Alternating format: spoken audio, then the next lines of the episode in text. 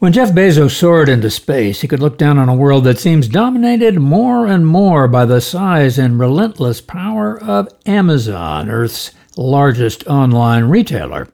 But a major part of the global economy is utterly different. It includes wooden stands, windows in owners' homes, and other seemingly primitive retail outlets. They're called nano stores. There are some 50 million of them, accounting for major portions of the global economy for consumer goods. How can they survive? That's a question being studied by Professor Chris Tang. He's the Edward W. Carter Chair at UCLA's Anderson School of Management. His reputation is worldwide in the field of global supply chain management.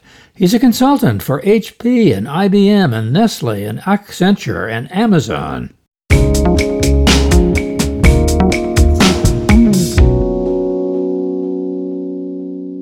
I'm Armin Alney, and this is How the World Works, a podcast of the Anderson School. Chris Tang has taken some valuable moments to tell us about nano stores and the world economy. Chris Tang, welcome. Thank you for having me. Tell us about nano stores, why they are so important, and to whom.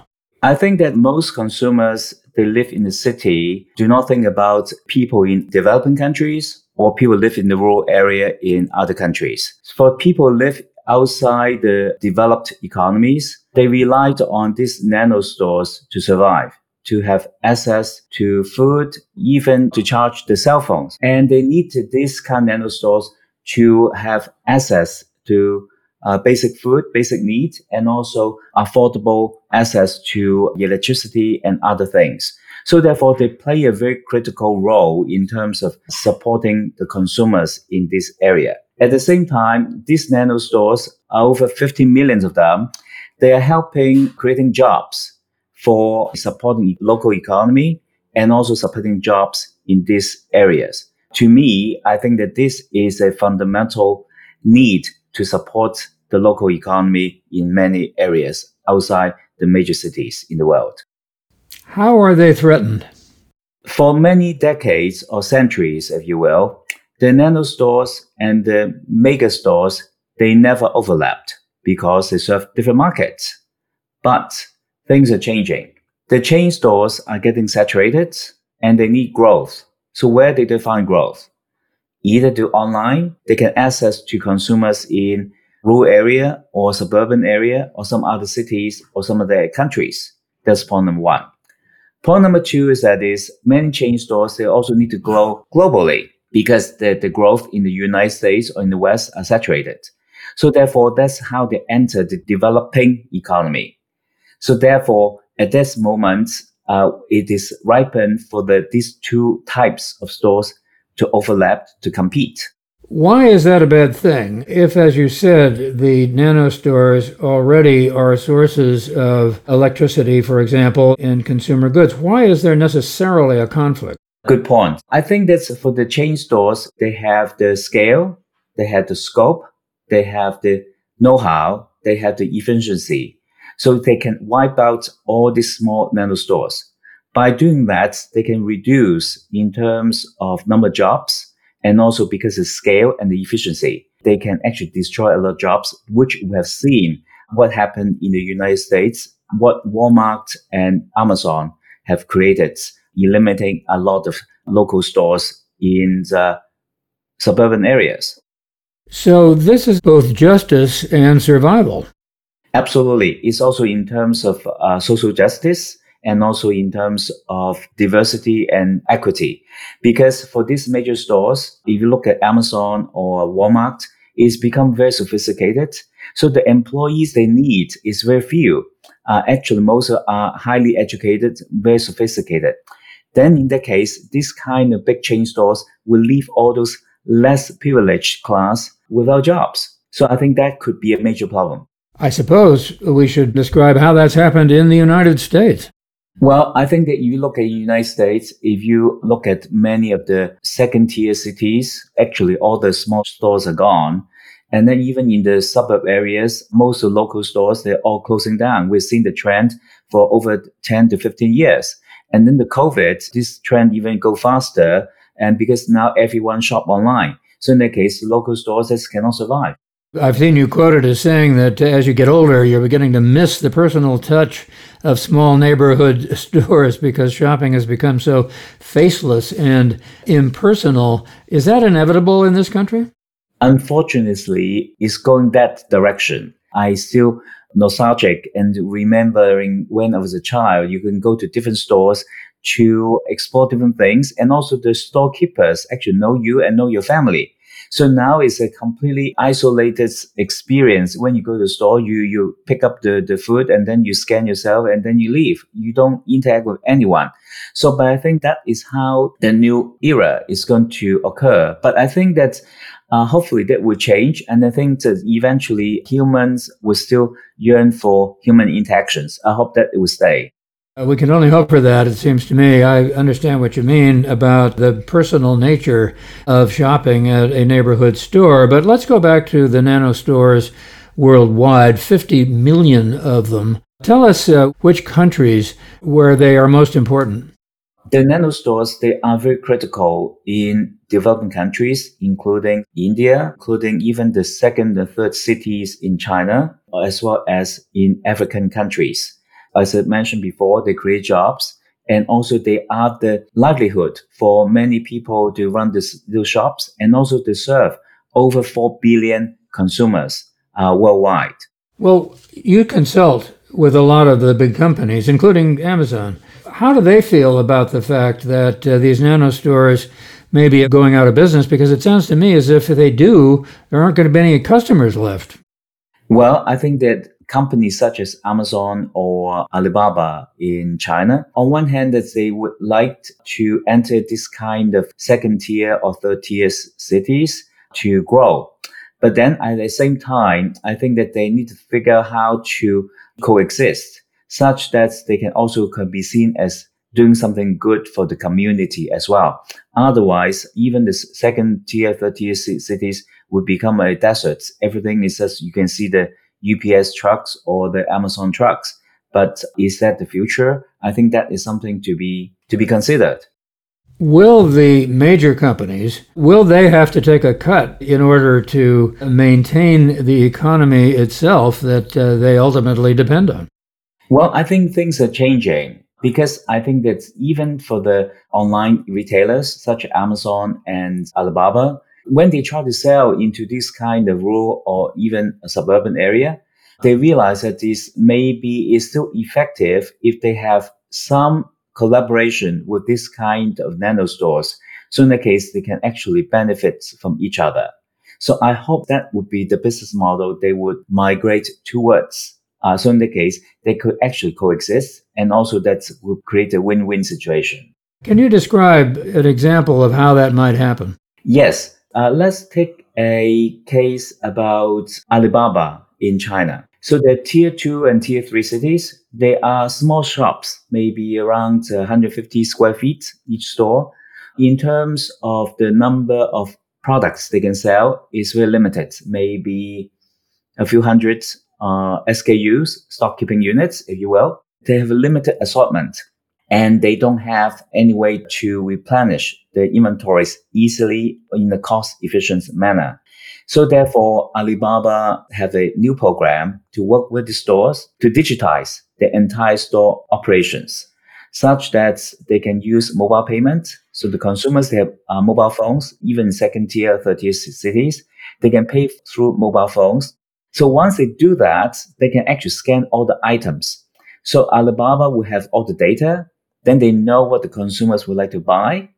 Now, at the same time, they also work with the store owner to create a QR code, the scan, such that the consumers can order online for the Alibaba product. And yet Alibaba would drop it off at the store. So they use the store as a storage space or as a locker.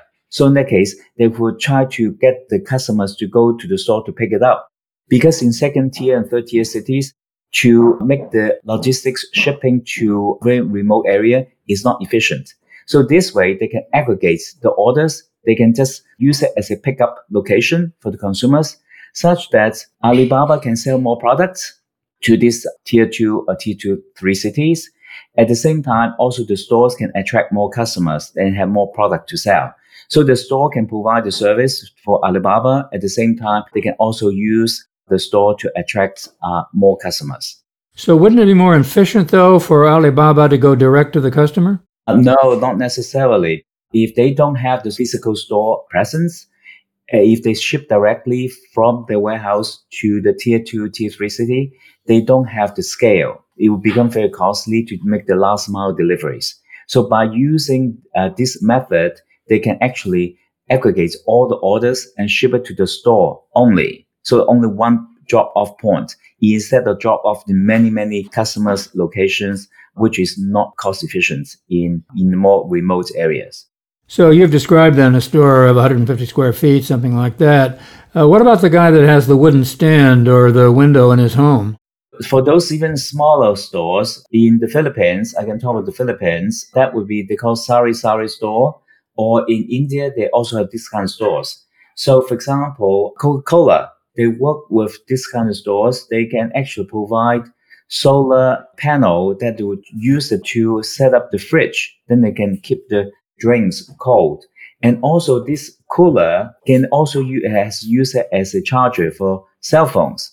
So therefore, this kind of small shop owners using the solar panel to cool the product, they sell cooler drinks. And also they can use a cooler to charge the phones for the customers. And also they can use this solar panel to uh, set the lanterns so that they can operate at night.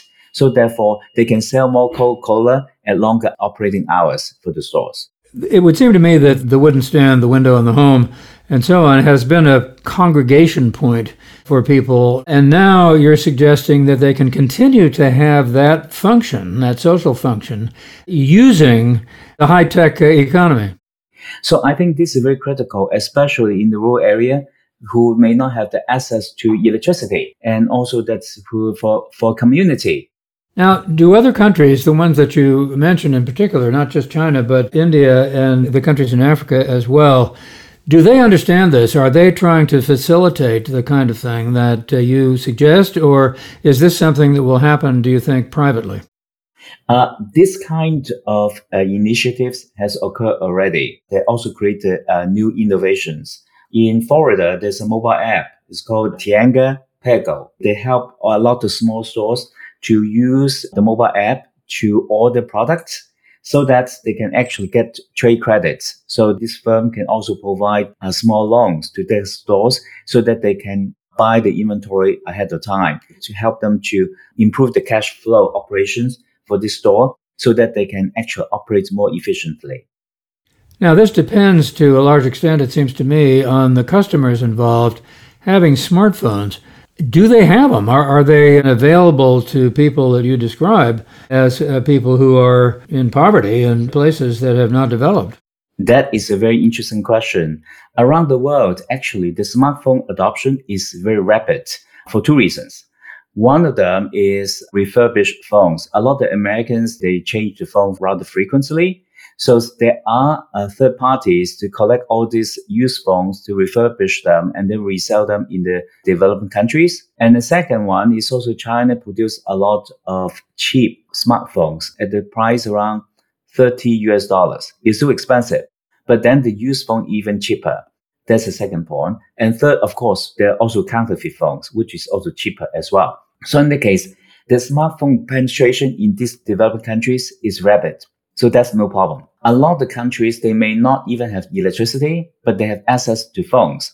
So once at the phones, then they can actually have a app. They can develop the app also with the uh, mobile towers. They can actually have access to information and also they can use mobile payment. In Africa, actually, it's the first one introduced uh, mobile cash. It's called M-Pesa on the cell phone. So everyone use it. Actually, they use mobile cash way in advance. They use it as mobile banking as well. So to a certain extent, it's really surprising. The electronic payment and also mobile money is more prevalent in developing countries than in the Western world. That's astonishing. Mobile banking in uh, these rural economies, they're more sophisticated at it than we are. Absolutely. They leapfrogged because uh, many people in these countries, they do not have banks. The banks have the physical stores, then the fixed cost is too high. On the other hand, mobile banking has no physical store. So therefore, they can actually operate in a very low cost, makes it much more affordable.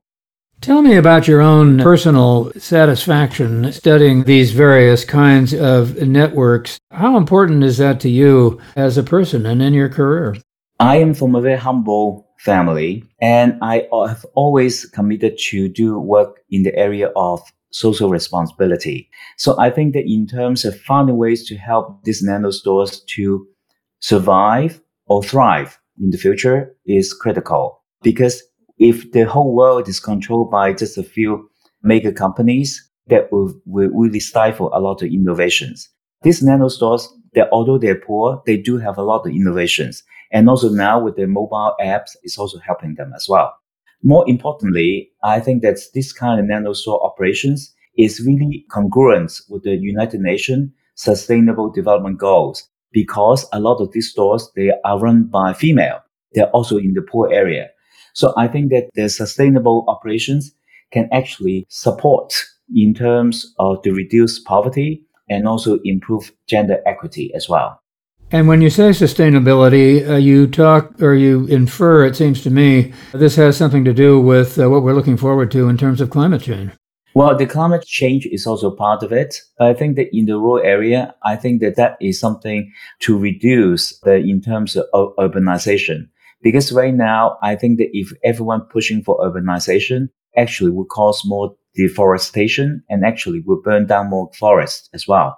So I think that we need to have a people that live in different area to sustain uh, this kind of operations. So we're familiar with the competition between the big box retailers and the little guys who are uh, losing the game. In some of the countries that you've talked about, uh, is there government assistance or are the nano stores organizing in such a way that will help them uh, compete? That is a great question. In the developing countries, there are very few government programs or government subsidies. In many cases, the governments in developing countries, they have their own self-interest and many of these countries, they're rather corrupt, the government. So in the case, helping the poor may not be exactly on the political agenda. Having said that, I think a lot of nano store owners, they also have uh, developed a lot of innovative initiatives. So let me share one with you. The self-help program. They said that, look, no one is going to help us. Why don't we help ourselves to, so that we can all survive? So in the Philippines, there is a small venture capital firm. They help some of the stores to do the following. The program is called Hapinoy program. Hapinoy is means auntie, auntie stores. So basically what they do is that is each of the store they're too small. They don't have the quantity to get a quantity discount. Point number one. Point number two is that the distributor, they don't want to serve this kind of small stores. They don't even want to make deliveries. It's a small quantity, right?